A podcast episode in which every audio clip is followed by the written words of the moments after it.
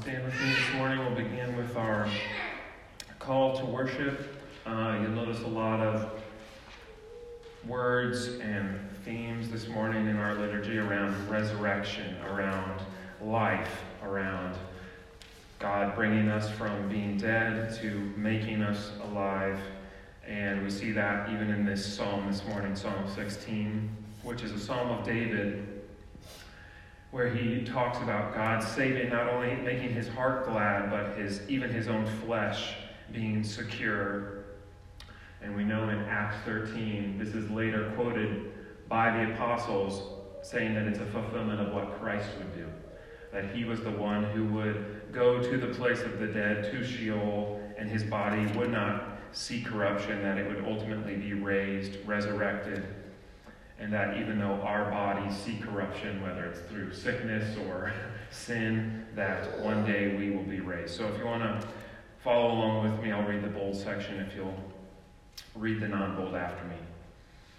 Preserve me, O God, for in you I take refuge. I say to the Lord, You are my Lord. I have no good apart from you.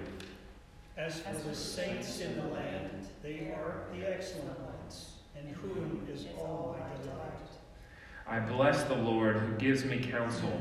In the night also my heart instructs me. I have set the Lord always before me. Because he is at my right hand, I shall not be shaken. Therefore my heart is glad and my whole being rejoices. My flesh also dwells secure.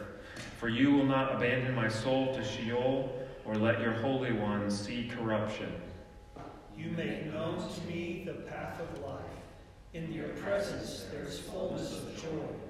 At your right hand are pleasures forevermore. Amen. Let's lift up our voices this morning and sing praise to God in, as we sing in 216 on Christ the solid rock.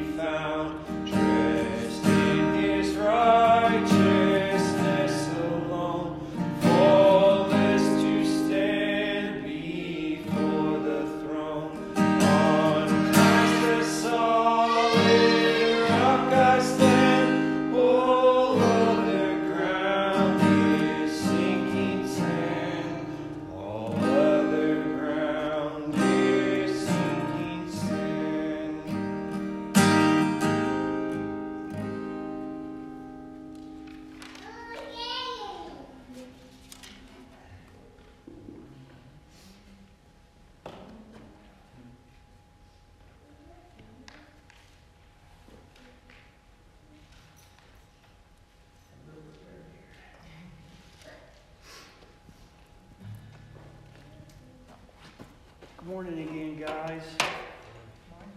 It's nice to have this like family, isn't it? It is like family.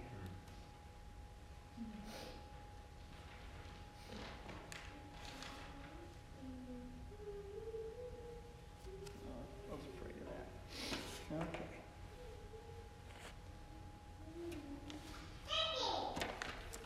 Anytime I get to Ephesians 2, I'm reminded of the analogy that R.C. Sproul used, and it just, I don't know why it was such a profound thing for me, but it, it was. When I first time I heard it, when one of his teachings, it was probably expounding on Ephesians. But he talked about how we're not floundering in our sin. We're not, we're not drowning in our sin. And he uses the ocean, like if you're out in the ocean and the ocean is a symbol of sin. We're not floundering in that stuff. We're dead in sin. We're at the bottom of the ocean. There's no effort on ourselves and our part that can do anything for our salvation, that can save us from this sin that we're a part of. Paul says to the Ephesians, and there's two things that, that really jump out at me, and they're, they're both real obvious, but he's talking to the, the church in Ephesus.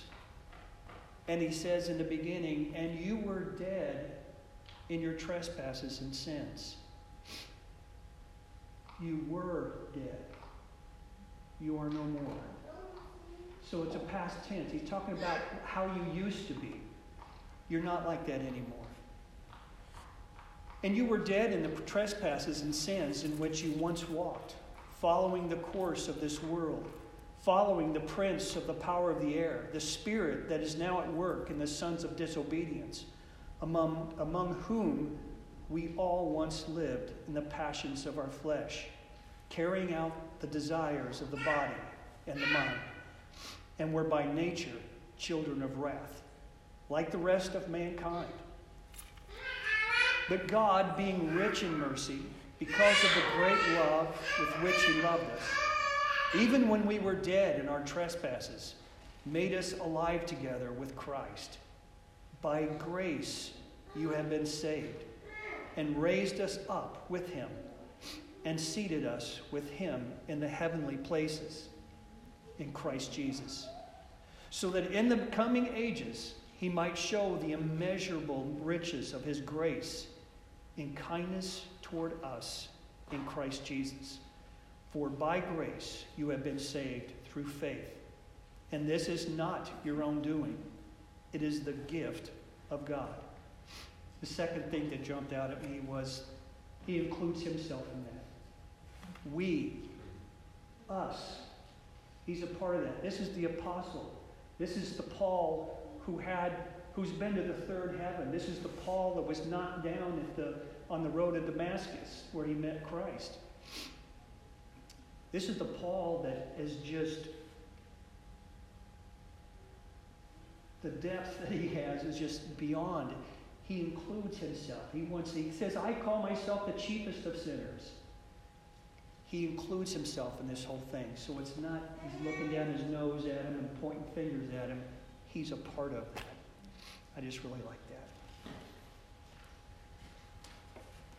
So today's uh, prayer of confession, if you would pray along with me, please. Almighty God, you are the one true and living God. You have life in and of yourself. You are dependent on no one and no thing, all sufficient in your wisdom, power, holiness, justice, goodness, and truth. You have not only given us life, but by the grace of the gospel, you have given us resurrection life through your Son, not only in this age, but in the age to come. Forgive us, Lord, for the sake of Christ, when we sin and succumb to temptation. By the power of your Holy Spirit, revive us again and help us to be conformed to the image of the Son. Amen.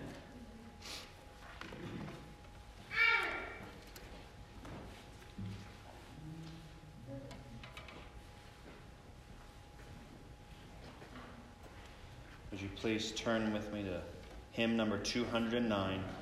We will sing There is a Fountain.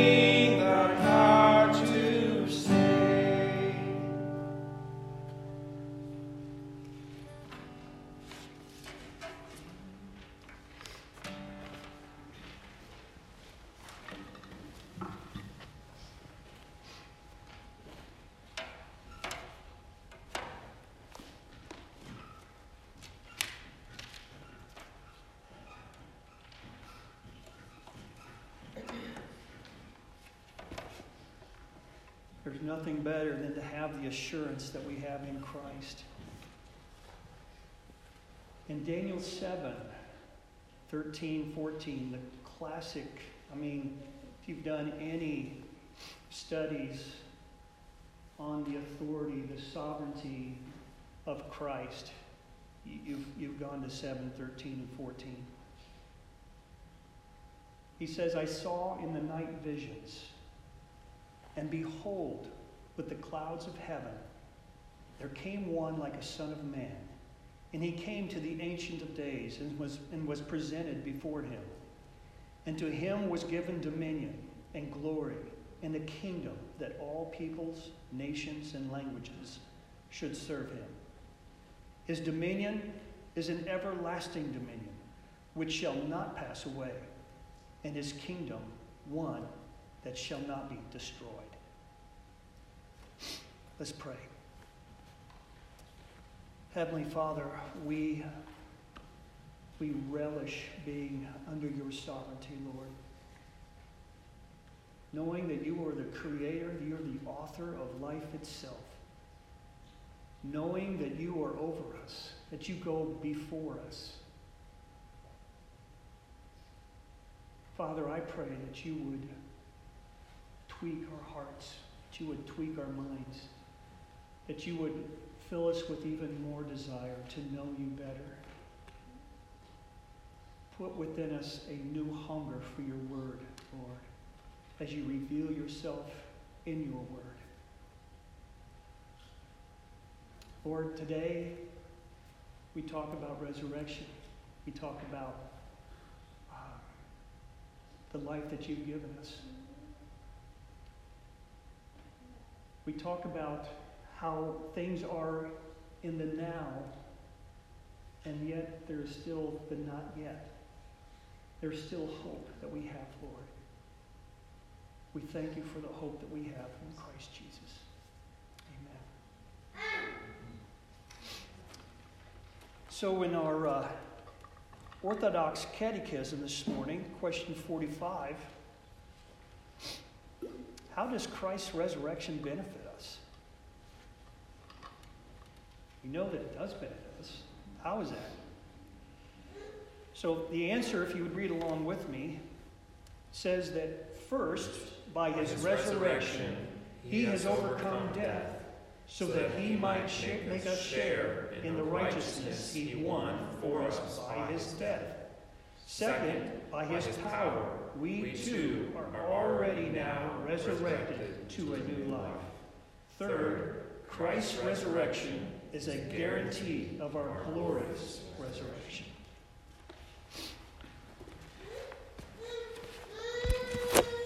Amen. You guys can be seated this morning.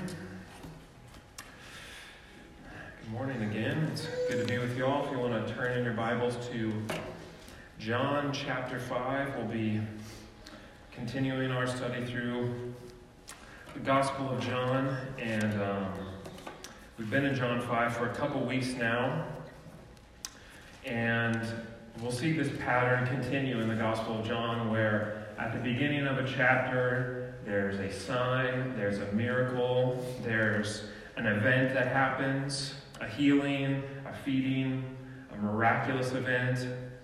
And for the rest of the chapter, chapter, it won't necessarily be a discussion about that event or even what happened there, but it will be a discussion about who Christ is and what he came to do. And it's no different in John chapter 5. We talked two weeks ago about the healing of the lame man on the Sabbath day, that there was a man that was born blind, not born blind, that is in John chapter 8. he was born lame, and lame for 38 years, and Jesus heals him instantly. And the real controversy comes in because Jesus did this on the Sabbath day. And so we spent some time talking about what does it mean that Jesus did this on the Sabbath? Was he breaking the Sabbath? And we talked about that, that Jesus was not breaking the Sabbath. This was a work of mercy or necessity, that Jesus is the Lord of the Sabbath, and that it's really not about that for the people and why they are seeking to persecute and kill Jesus. It's not because, only because what he did was on the Sabbath, but it's ultimately because in his words that he says, he makes himself equal with God. That it brings them to want to kill him because he said, My Father is working until now, and I myself am working. He puts his working on the same level as the Father's, making himself equal with God. And so Jesus begins explaining what it means. He begins revealing his divinity, who he came, who he is, what he came to do, the authority that he has as not only the Son of God, but as the Son of Man. And we talked about that last week in these verses in, chapter, in verses 19 through 24, how people try to twist those to make it seem as if the Son is eternally subordinate to the Father. But we saw that ultimately the Son is equal with the Father, co equal, co eternal, that there is a unity in the persons of the Trinity in will and purpose that the Son does not act independent of the Father, but acts with him in everything that he does, and that to not honor the Son is to not honor the Father. That there's no one that can say, Well, I, I honor God the Father, but I don't accept Jesus, his Son. No. To honor the Son is to honor, honor the Father.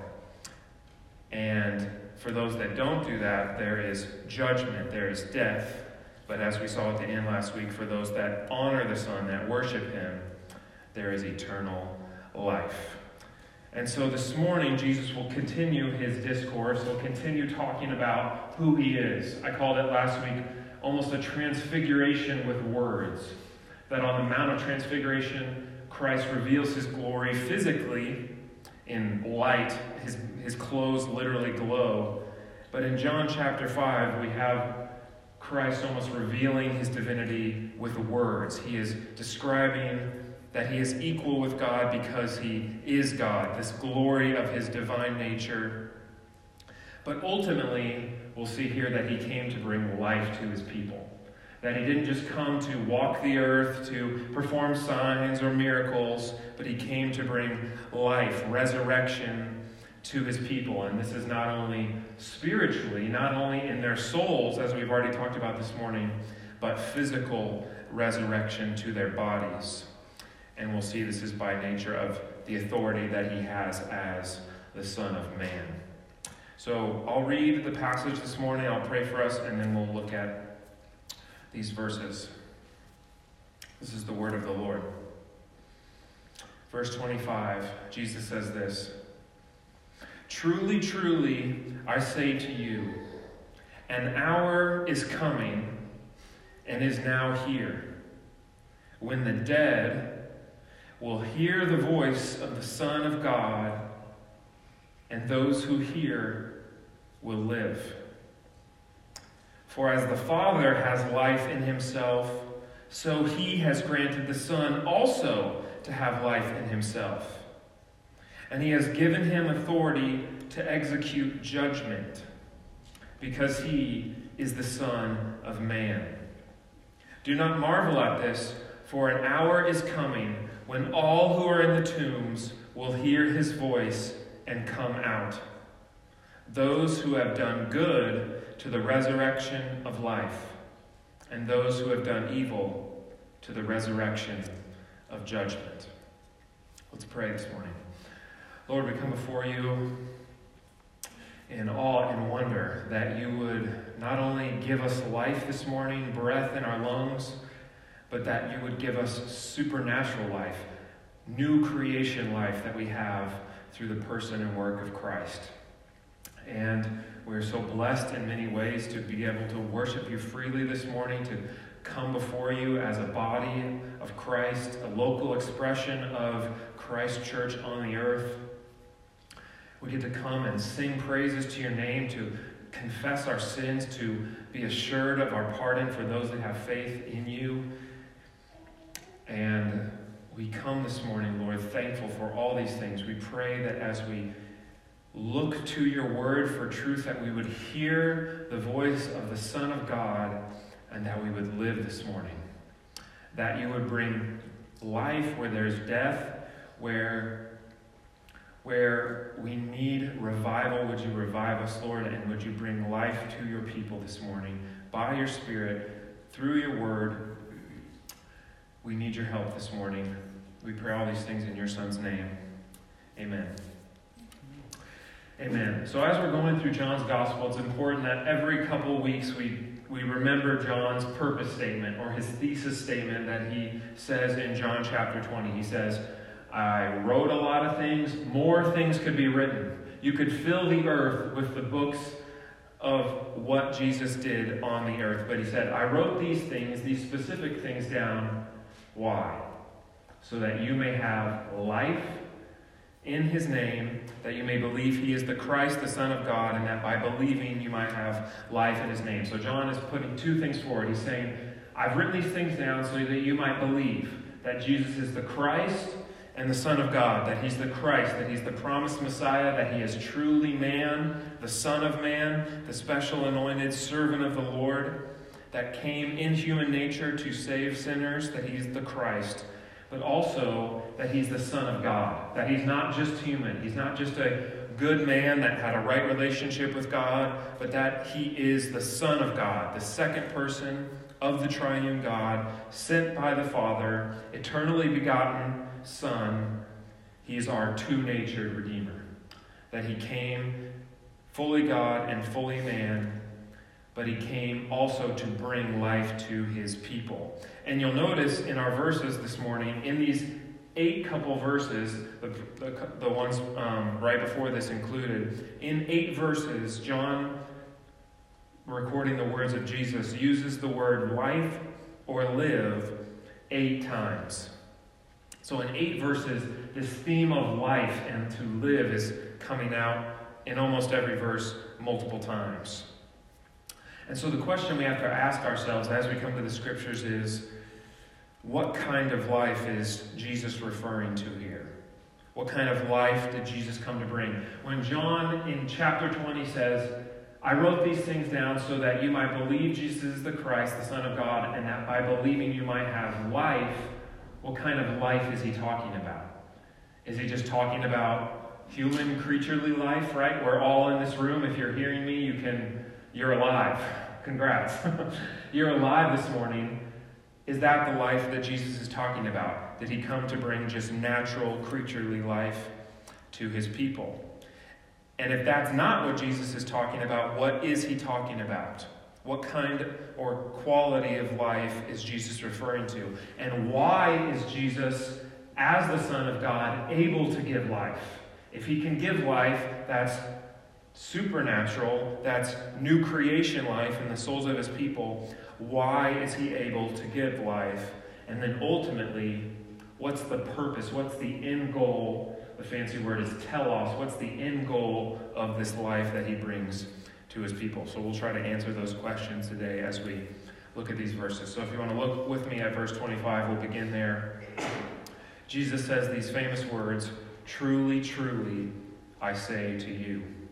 Truly, truly. Some translations say, Verily, verily. Truly, truly, I say to you, he's trying to get their attention.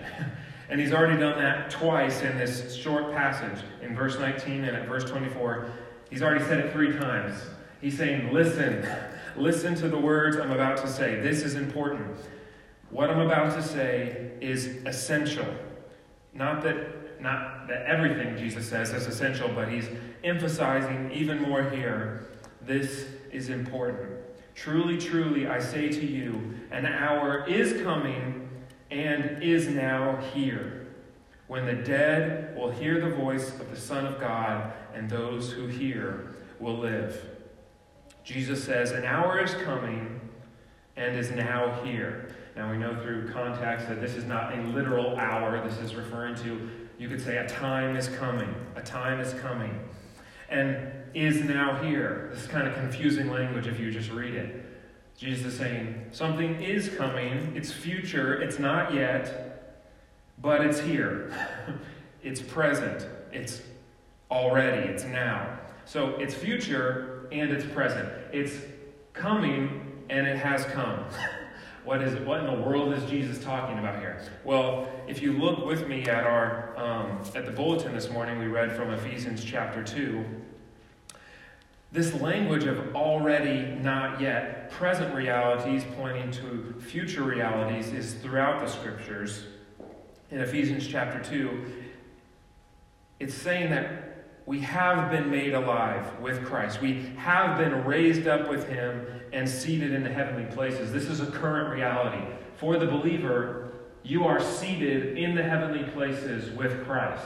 That's pretty amazing to think about. It's, we don't think about that a lot. He says, He has raised us up, He has seated us with Him in the heavenly places. But we also know that there is a coming resurrection, there is a future reality to this as well, a more literal reality, if you will.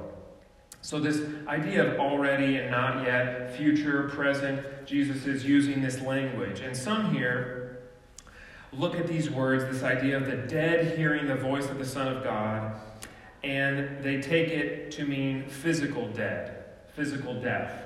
That people who are physically dead will hear the voice of the Son and they will come to physical life or resurrection. And they would point to places like verse 29, where we see this idea of coming out of the tombs and resurrection um, present in verse 29. And they would go to places like Revelation 20, and they would point to this idea of a first resurrection that Jesus' first coming. If you're premillennial, there's a thousand year break, and then a second resurrection. And so, this is not the, the view that we believe, uh, not, not necessarily heretical. Many Christians that believe this, but I believe this sort of misses the already aspect of what Jesus is saying here. He says, It is coming, but it is now here. That this resurrection of life is coming. It's a future reality, but it's, it is now. And so this is not, I believe, not talking about those that are physically dead, but spiritually dead. Those that are spiritually dead. That this is referring to, in verse 25 anyway, referring to a spiritual resurrection, from spiritual death to spiritual life. And instead of looking forward, I think it's helpful to look back at verse 24, what we talked about at the end of last week. What does Jesus say? He has not come into judgment, but has passed from death to life. This is referring to the eternal life that the believer has currently. And so I think it makes more sense to understand it this way that for the believer, he has passed from death to life, that this is the reality of those that are in Christ, that we know from Ephesians 2 that because of Adam's sin, that he broke the covenant of works, and because of our sin, that we're dead in our trespasses and sin. We're spiritually dead. We are messed up. And it's not just that we need a little bit of moral reform, or we need to sort of clean up certain areas of our lives, or just cut out the big sins we are spiritually dead. Spiritually dead. That if we go back to John chapter 3, we read these words This is the judgment that light has come into the world, and people love the darkness rather than the light because their works were evil. That it's the wickedness and evil of men that causes them to reject the light to love their sin instead of to run to the light and love the light. And so, this is talking about spiritual death. We've talked about it this morning already. And so, the question that should kind of pop up in our minds is how does someone go from spiritually dead to spiritually alive? How do they go from being spiritually dead, cold, and dry to God and alive and awakened and sensitive to God and the things of God. And Jesus here gives us the answer on how this happens. How does someone go from being spiritually dead to spiritually alive? Verse 25 they hear the voice of the Son of God. They hear the voice of the Son of God. That's amazing. They hear the voice of the Son of God. That the Son speaks, and where there was only death, now there's life. The Son speaks, and where there was only death, now there is life. If we go further in John's Gospel, we see a physical, almost parable of this in the resurrection of Lazarus. Lazarus is in the dead. He's been there for four days. He's starting to stink and rot. He's dead. He's not just asleep, he's not just choosing to stay in there, he's dead. And Jesus says, Lazarus, come out. The Son speaks, and where there was death, now there's life. Lazarus was dead, but now he hears the voice of the Son. That this is, in Lazarus' case, physical resurrection, but it's really a picture of how we are saved. That the voice of the Son breathes life out, and the dry bones and the dry souls of his people are raised to life. And I like how one commentator pointed out that this isn't an audible voice, right? When we were saved, we didn't hear an audible voice from heaven say, Repent, leave, you know, come out, come to life. No, this is talking about not an audible voice, but the voice of God in the proclamation of the gospel, right? That this is how sinners are saved. This is how sinners come from spiritual death to spiritual life. It's by the power of the gospel, as Romans 1 says, and as Romans 10 says, God uses means. How will they know if they have not heard? Faith comes by hearing, and hearing through the word of Christ. So we can say it like this The Son of God uses the proclamation of the gospel to effectually call sinners to himself by his word and spirit. Believers hear the voice of the Son, and through the word of Christ, the gospel, they have the gift of eternal life. That the Son speaks life, and there's life. That the Son calls by his word and spirit, and believers are saved. They're given this gift of eternal life that we saw in verse 24. And so the next question that we have to answer is why is Jesus, as the Son of God, able to give life? Why is he able to give life to his people? Is it sort of arbitrary? No. Jesus grounds this and states why in verse 26. He says this For as the Father has life in himself, so he has granted the Son also to have life in himself. That why is God able to give life to his people? Because he himself is the fountain of life, the life giver. This is what we call the fancy term is divine aseity, right? The Latin is a se, that God is in and of himself, the self existence of God, that God does not derive his life or get life from something other than himself. He's not dependent on another higher being for life. He doesn't depend on anyone or anything that God is in and of himself. This is, you could also say, the self sufficiency of God. An English Puritan, Stephen Charnock, puts it like this God is of himself, from no other. He was before all things, and therefore depends upon no other thing. He is before all things, therefore depends upon no other thing.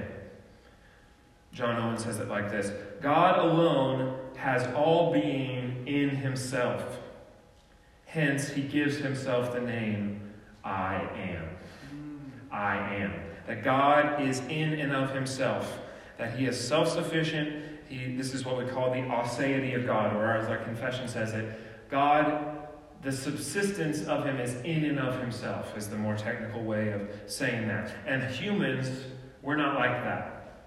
We are not independent. we like to think that we are in America, right? That we're independent, but we are not. We are very much dependent. And not only at a human level, right? We're dependent on when we're when we're kids, when we're children, we're dependent on our parents, we're dependent on other people to take care of us.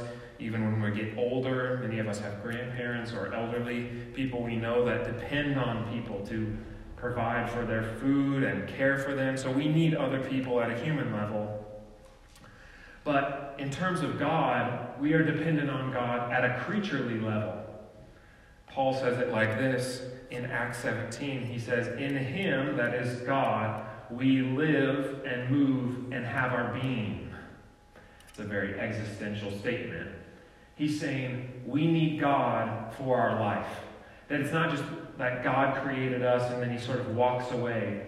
Every moment we need God, we depend on Him, that in Him we live and move and have our being, that we need God for life itself, that He's not only the creator of us, but He is our sustainer. Through His providence, He provides and sustains us and governs us. And so, this is where we get the creator creature distinction that when John here in verse 26 says the Father has life in Himself, that's not us. We don't have life in and of ourselves. God gives us life. He is the creator, we are the creature. He created us, not the other way around. So that is one sense in which God gives us life, but we see that the way Jesus is using these words in verse 26, he's not just referring to creaturely life, but to our spiritual life. That God not only gives us life in a spirit in a creation sense, but in a spiritual sense.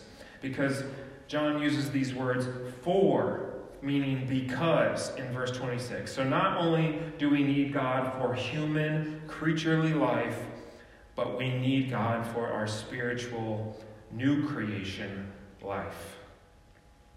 For our new creation life. Or we can say it like this the way Jesus is using these words in verse 26, we could say it like this that the Son of God is able to give spiritual life to his people because he is God. Verse 26 is nothing other than Jesus claiming divinity. He's saying, just as the Father has life in himself, in the same way, so do I. I am the Son of God. I am God. Co equal and co eternal with the Father. So, just to review, God gives not only creaturely life to his people, but supernatural new creation life to dead sinners through the work of the Son of God.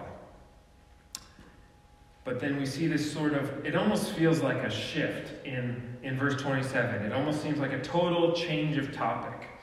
In verse 27, he says, And he has given him authority to execute judgment because he is the Son of Man.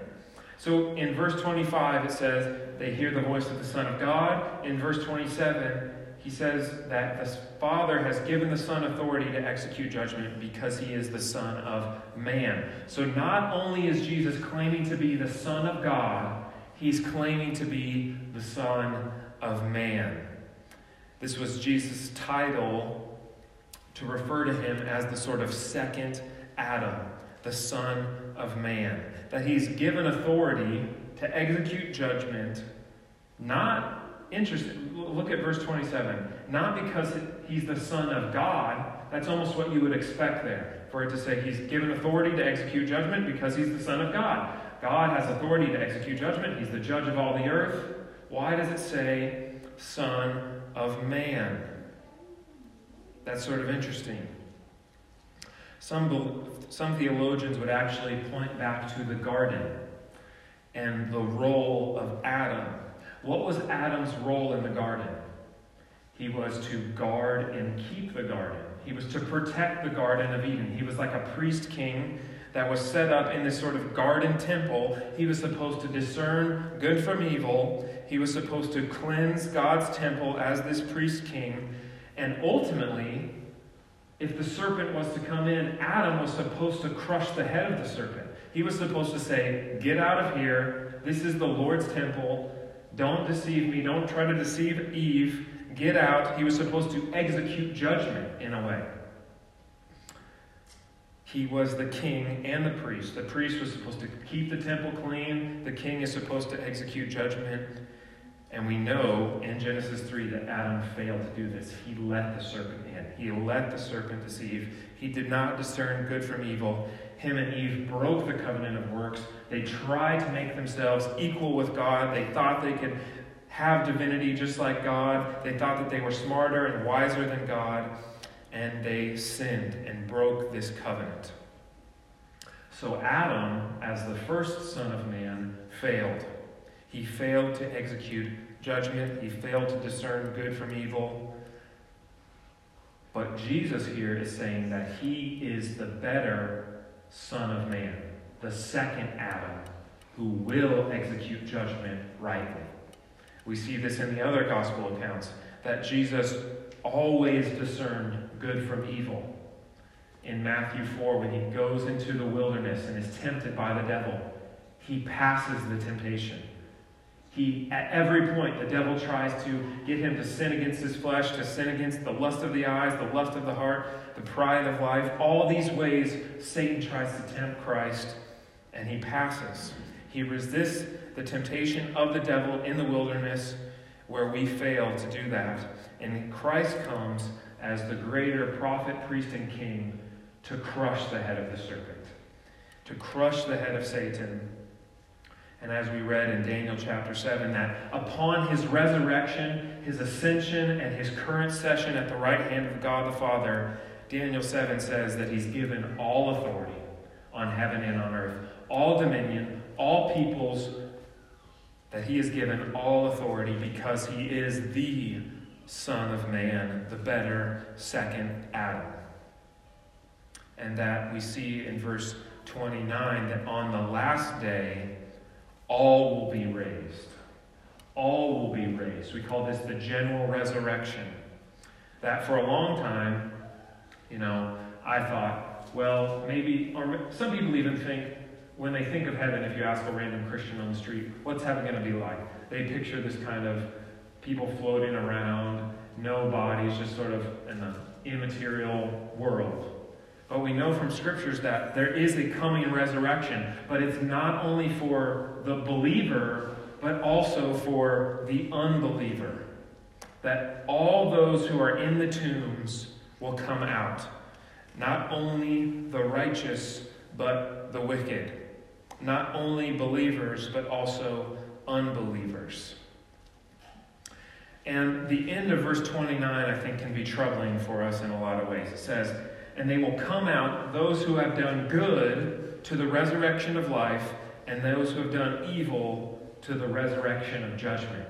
That there is a coming judgment day coming. And I think when unbelievers read verse 29, they can think, well, I've done some good in my life. I helped the old lady across the street, or I, I helped out at the soup kitchen, or I did this thing or that thing, and I did something that I would call good. Therefore, I have this resurrection of life. And we know from the rest of the scriptures that only believers are capable of doing that which is good or glorifying to God. Because for something to be a good work, it must be according to the law of God done to the glory of God and done in faith in God. And only believers can do that. Unbelievers, they might be able to do something externally that is good, like help someone, but it is not to the end of the glory of God. It's to their own selfish purposes or to puff up pride in them. But I think for believers, when we read these verses, if we're honest with ourselves, it can be sort of troubling almost. Those that have done good to the resurrection of life, and those who have done evil to the resurrection of judgment. That if we've done any evil in our lives, then there's judgment coming for us and we won't be saved.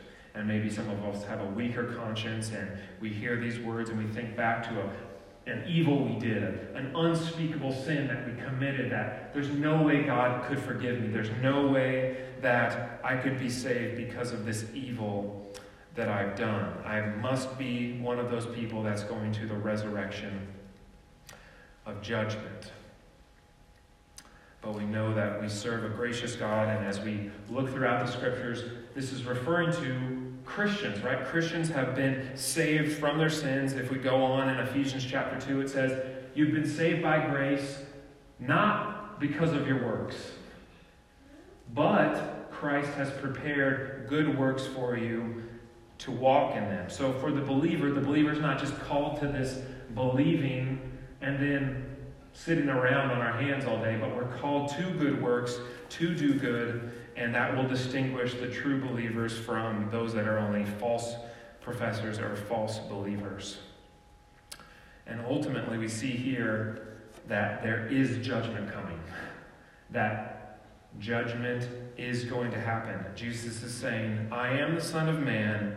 I have been given all authority to execute judgment. I am not only the Son of God, but the Son of Man, and judgment is coming. And that should make us fear, as we read in Matthew. On the last day, every careless word, every careless deed will be revealed. And this should be sobering for us as Christians and as unbelievers. It should frighten um, the unbeliever. So, as we walk away from these scriptures today, I really only have one point of application, one thing to contemplate, to think about, and that is we need resurrection. We need resurrection. I don't know about you guys, but I need resurrection. Not only in our earthly bodily lives, right? Many of us are struggling with sin or sickness. Maybe our family members are sick. Maybe we're sick with cancer, the natural disasters in the world, the, the turmoil that's in our country. We can look on the news for five minutes and see how sin has affected our world, has brought death and destruction. But sin doesn't only affect our bodies, it affects our souls. It affects our relationships, our friendships, our marriages, our homes. And we need Christ. We need Him to bring life and resurrection to us, starting with our souls and one day our bodies as well. And what does Jesus tell Mary in John chapter 11? Even before the resurrection of Lazarus, he says to her, I am the resurrection and the life. I am the resurrection and the life. Whoever believes in me, though he die, yet shall he live. And everyone who lives and believes in me shall never die. shall never die. That for the believer, there is an already present reality. Ephesians 1 says we've been sealed by the Holy Spirit, that the believer has new creation life, eternal life, as John would say it, right now. It's a present reality. It's not future. It is future, but it is also present. The believer has eternal life because of the work of Christ. And even though we die, yet shall we live if we believe and trust in Christ. And so as we walk away today, we see that we need this resurrection. We need this life that Christ brings. And he's able to bring it because he is not only the Son of Man, but the Son of God. He is the Son of Man. He is the one that assumes human nature. He took on flesh. The second person of the triune God took on flesh to save sinners. He fulfilled the law perfectly. He was crucified, had a horrible, terrible death on the cross, yet was resurrected, overcame death for us and for our salvation. But he's not only the Son of Man, he is the Son of God. That by virtue of his divine nature, he is able to effectually bring life to dead sinners. No human, no mere human could do that. It takes the divine Son of God to effectually bring life and resurrection to his people. And we know that one day he will resurrect us. That even though our bodies waste away, sin plagues us, one day we look forward to the new heavens and the new earth where even though we were absent from the body and present with the Lord, one day our soul will be united with our body and we will dwell with Christ and all believers in eternity. This is good news for us, and let's look to Christ, the Son of God and the Son of Man, this morning. Let's pray. Lord, we thank you for your word. We thank you for John chapter 5.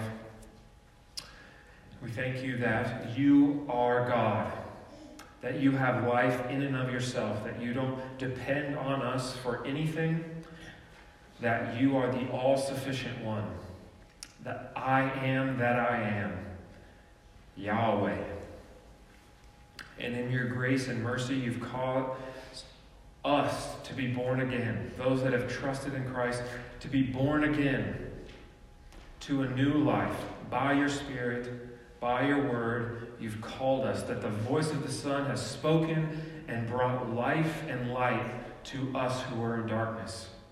That you've made a heart of flesh where there was only a heart of stone. That you've enabled us to believe, to come most freely and most willingly, not dragging us, but because you've renewed our wills. You've given us new life, Lord. This morning, as we go throughout our weeks, as we contemplate and think about these things, may we look to Christ, who is the resurrection and the life, our hope, our only hope. He's passed through death, overcame death for us as a foretaste, as the first fruits of our coming resurrection. May we look to that this morning and may we trust in Christ alone today. We pray all these things in your Son's name.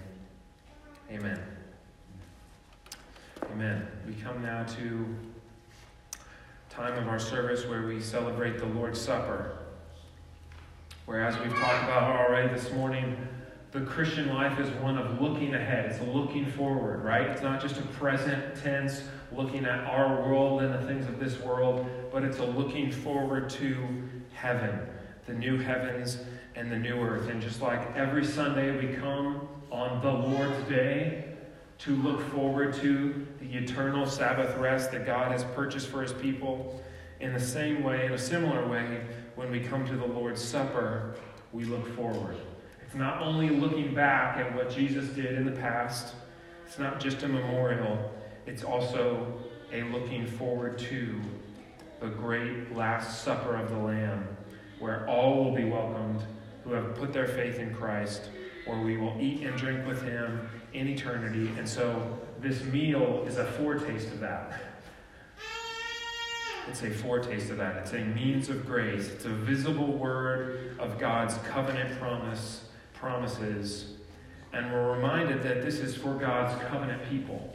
This is for the people of the covenant, that God promises are made visible to his people, that when they see the bread and the wine, they're meant to be reminded of the promises of the covenant for those that have put their faith in Christ, the perfect Lamb who was slain, body broken, blood shed, they might have life. That as they eat and drink, we're reminded that we eat and drink on Christ by faith, that this is nourishing to our souls. And that if you're not a believer, that this is not for you. This is, um, as Paul would say, to eat and drink judgment on yourself. To eat and drink judgment on yourself. That for those that do not believe or are living in unrepentant sin, or haven't been baptized or not professed their faith or not members of a church, it's not for them because it's something that is for believers who have put their faith in Christ. And so, as we come to the table this morning, let's examine ourselves. Let's think about the ways that we have done evil, that we have sinned against God. Let's confess those sins. Let's bring them to the Lord, knowing that He is able to pardon because He is the Son of God and the Son of Man but we also come not just soberly, not just somberly, but rejoicing, knowing that Christ has done it. He's finished the work. He was raised for our life, seated at the right hand of the Father, and ever lives to make intercession for his people. He's not going to stop. So even if you sinned yesterday or today or tomorrow, God is a forgiving and merciful God. And for those have put their faith in Christ, they have assurance this morning and hope. So we're reminded of the words of institution where the Lord says this On the night he was betrayed, he took the bread and he gave thanks and he broke it and he said, This is my body, which is for you. Do this in remembrance of me. And in the same way, he took the cup, saying, This cup is the cup of the new covenant in my blood. Do this as often as you drink it in remembrance of me. For as often as you eat the bread and drink the cup, you proclaim the Lord's death until he comes. Let's pray this morning. Lord, we thank you for this supper, this meal. where we get to feed on Christ and all his benefits by faith this morning.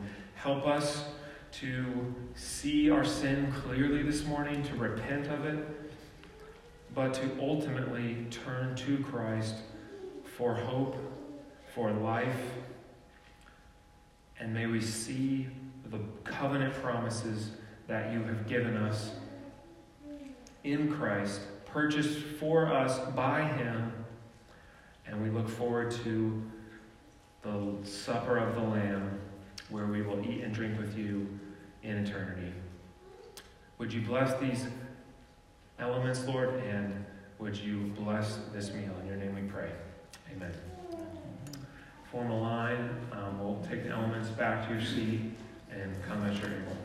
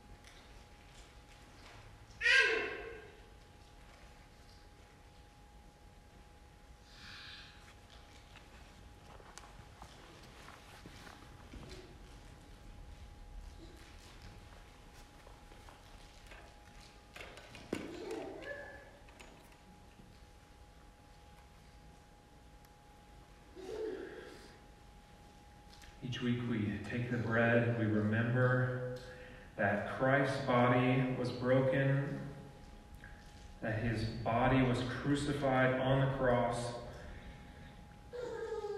And so we take, we eat, we remember, and we believe that Christ's body was broken for the forgiveness of all of our sins.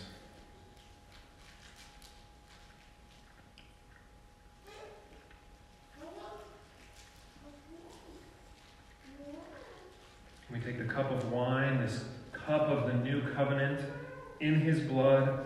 We take it, we drink, we remember, and we believe that Christ's blood was spilled for the forgiveness of all of our sins.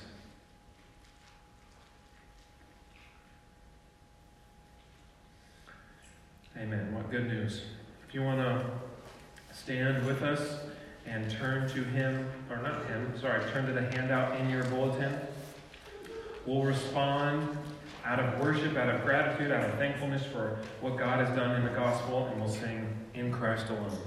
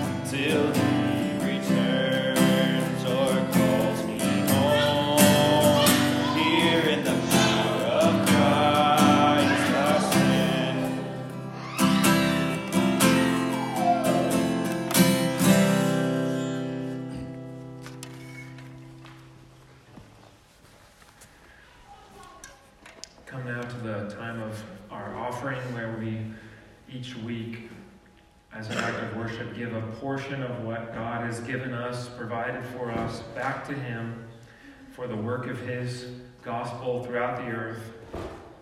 Not to earn anything from Him, not begrudgingly, but with joy. And sometimes hard to give with joy, but we do it not to earn anything, not to earn His favor or anything like that, but out of worship, out of gratitude for what He has done for us and to see His gospel supported. Let's pray for our offerings this morning. Lord, we thank you for all that you've provided for us, all that your hand has given us. We ask that you would bless these offerings, that you would use them for the work of your kingdom, for the gospel proclamation, so that sinners might be saved, so that people might hear the voice of the Son of God and be saved. We pray that you would use them for your purposes, and we pray that you would bless them. In your name we pray. Amen.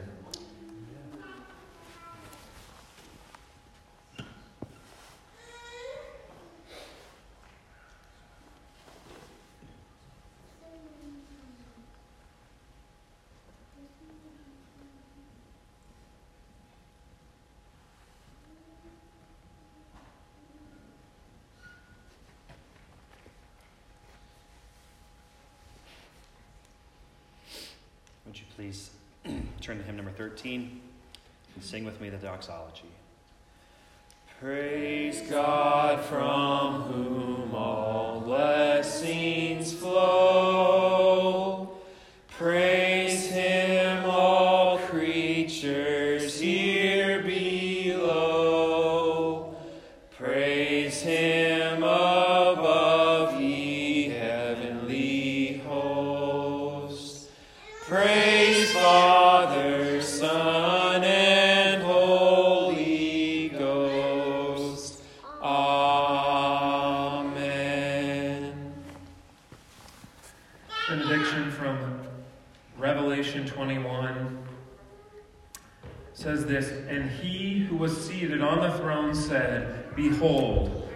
Making all things new.